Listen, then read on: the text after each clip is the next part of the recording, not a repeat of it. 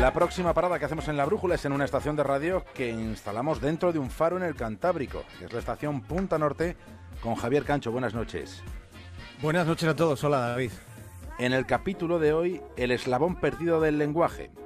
Experimentos sobre el ser humano.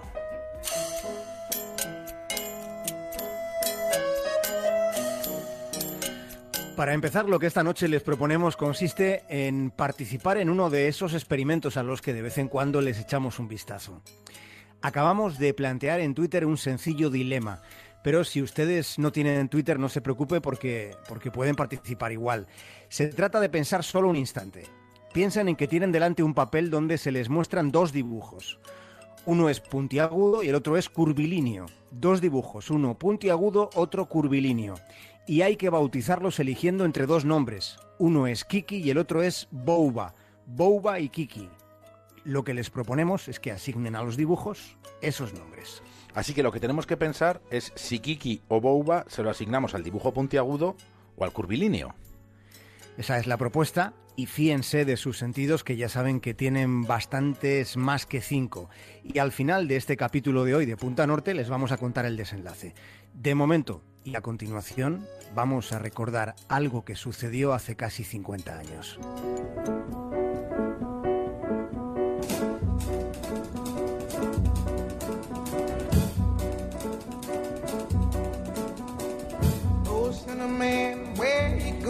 El 4 de abril de 1968 fue asesinado el Premio Nobel de la Paz. Fue asesinado Martin Luther King. El reverendo Luther es abatido por un francotirador que le metió una bala en la cabeza.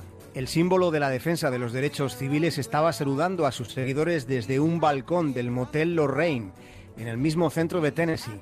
Luther se alojaba en la habitación 306. Pasaba un minuto de las 6 de la tarde cuando se desplomó de súbito. La bala le había entrado por la mejilla derecha, había roto la mandíbula, siguiendo una trayectoria hacia la espina dorsal hasta que se alojó en el hombro.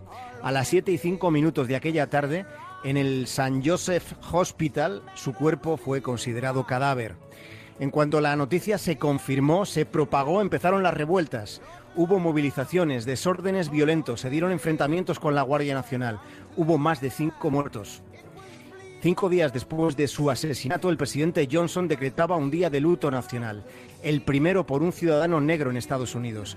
Más de 300.000 personas acudieron a los funerales en su honor. Fue ese día cuando la pareja de Martin Luther King, con enorme entereza, pidió algo en apariencia sencillo que a día de hoy seguimos sin conocer. Quiero dejar claro que no estoy interesada en ningún tipo de retribución o castigo para nadie. Solo quiero saber la verdad.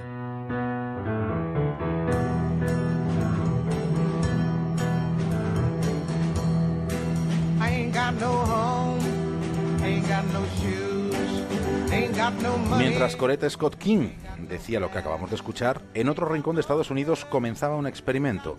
Un experimento a propósito del asesinato de alguien que había tenido un sueño. El experimento de los estudiantes de ojos claros contra los estudiantes de ojos oscuros. Jane Elliott era maestra en una escuela de primaria de Iowa. Después del asesinato de Luther King, decidió dar a sus estudiantes una experiencia práctica sobre discriminación racial. Elliot dividió la clase en dos grupos en función del color de los ojos.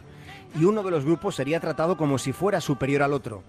La profesora se percató de que bastaba solo un día para que el grupo tratado mejor que el otro se comportase con cierto grado de crueldad, mientras que al que se le había asignado lo que podemos considerar un, rol inferior, pues se mostraba más inseguro. En los días siguientes, a los grupos se les trató de modo inverso. Todos soportaron los mismos prejuicios e idénticos perjuicios, al margen de cuál fuera el color de sus ojos. El experimento de Elliot se repitió en 1969 y en 1970 y recibió muchas críticas por las consecuencias negativas en la autoestima de los escolares. Algo así no podría volver a hacerse hoy en día.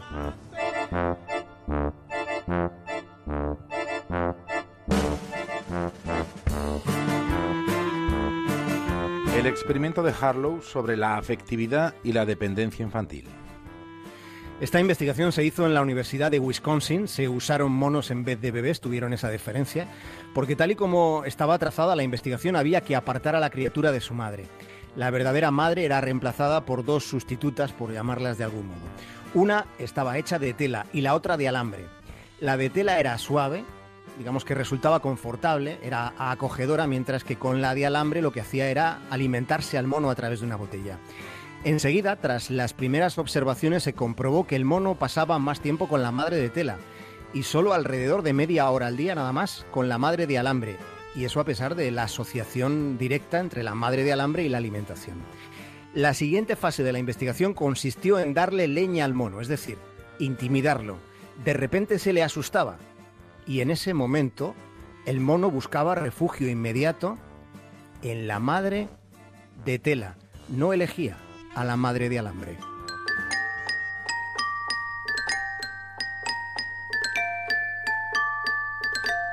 Otro experimento, también con animales, trató de demostrar que la conducta puede ser manejada para que un colectivo haga algo que no le conviene, incluso algo que no le satisface. Año 1965, el equipo de Seligman colocaba a un perro a un lado de una caja dividida en dos mitades. Dos mitades separadas por una pequeña barrera de cartón. Luego, al animal se le administraba una descarga eléctrica que era evitable si el perro saltaba por encima de la barrera hacia la otra parte de la caja. Los perros aprendieron rápidamente, enseguida, cómo evitar los meneos eléctricos. Pero el experimento tenía una segunda parte consistía en hacer lo mismo con perros amarrados que no podían moverse, que no podían saltar al otro lado, no podían evitar el trauma. Se les mantuvo soportando esta situación durante un tiempo prolongado. Más tarde, cuando se les pasaba la caja de la barrera que era saltable, los animales ni siquiera hacían el intento de brincar, de moverse al otro lado, solo lloraban. Habían aprendido a no defenderse.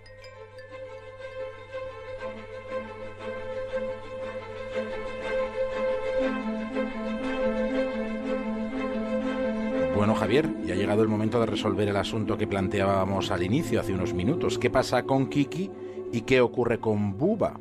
¿A qué asociamos cada nombre? ¿A lo puntiagudo o a lo curvilíneo? Todo comenzó en Tenerife cuando un psicólogo alemán propuso a los tinerfeños una pregunta parecida a la que nosotros hemos hecho esta noche. Se les presentaban los dibujos, uno era puntiagudo mientras que el otro era de formas curvas. Y el profesor Kohler pedía que rotulasen las imágenes con los conceptos taquete o baluba, según les pareciera. La exploración experimental del psicólogo alemán pasó bastante desapercibida hasta el año 2001, cuando dos investigadores de la Universidad de California en San Diego publicaron un trabajo sobre algo llamado sinestesia. La sinestesia consiste en mezclar experiencias sensoriales, experiencias que provengan de la vista y el oído, por ejemplo. Y los científicos de Estados Unidos lo que sospechaban es que las conexiones sensitivas estaban cruzadas y eran una característica del cerebro humano, de modo que usaron formas parecidas, dibujos similares a los del experimento ignorado de Kohler, solo que en vez de taquete y baluba, las palabras que propusieron fueron las que nosotros hemos planteado al principio esta noche, kiki y bouba, dibujos inventados y términos inventados para definirlos. ¿Qué pasaría? El resultado del estudio fue sorprendente, asombroso, porque el 95% de los encuestados, y fueron muchísimos encuestados, asociaban Kiki a lo puntiagudo y Bouba a lo curvilíneo. Y lo fascinante consistía en que el porcentaje abrumador se repetía tanto en personas que hablasen inglés, finés, azerbaiyano, como en los que hablasen tamil, bengalí o cualquier otra lengua. Descubrieron que esa asociación sin motivación aparente se daba en todas las culturas. Pero es que descubrieron algo más también se daba en todas, en todas las edades. El resultado era muy revelador. La siguiente pregunta que se hicieron planteaba si se habían encontrado con el eslabón perdido del lenguaje. El eslabón perdido nada más y nada menos. El asunto llegó a los lingüistas que se preguntaron si hay acaso una relación entre los sonidos o hasta la forma en la que ponemos los labios al pronunciar y el objeto que es nombrado. Lo que se estaban preguntando es si fue así como nacieron las lenguas, si fue así como nació el lenguaje humano. Esa, nada más y nada menos, era la magnitud de la pregunta. Se estaba cuestionando la formulación del prestigioso filólogo suizo Ferdinand de Saussure cuando convenció a sus colegas a principios del siglo XX de que la génesis del lenguaje fue arbitrario y los experimentos indican que nuestros sentidos están interconectados, nuestros cerebros establecen conexiones intangibles, silenciosas, invisibles entre formas, sonidos y sabores. Nuestro cerebro es la caja mágica.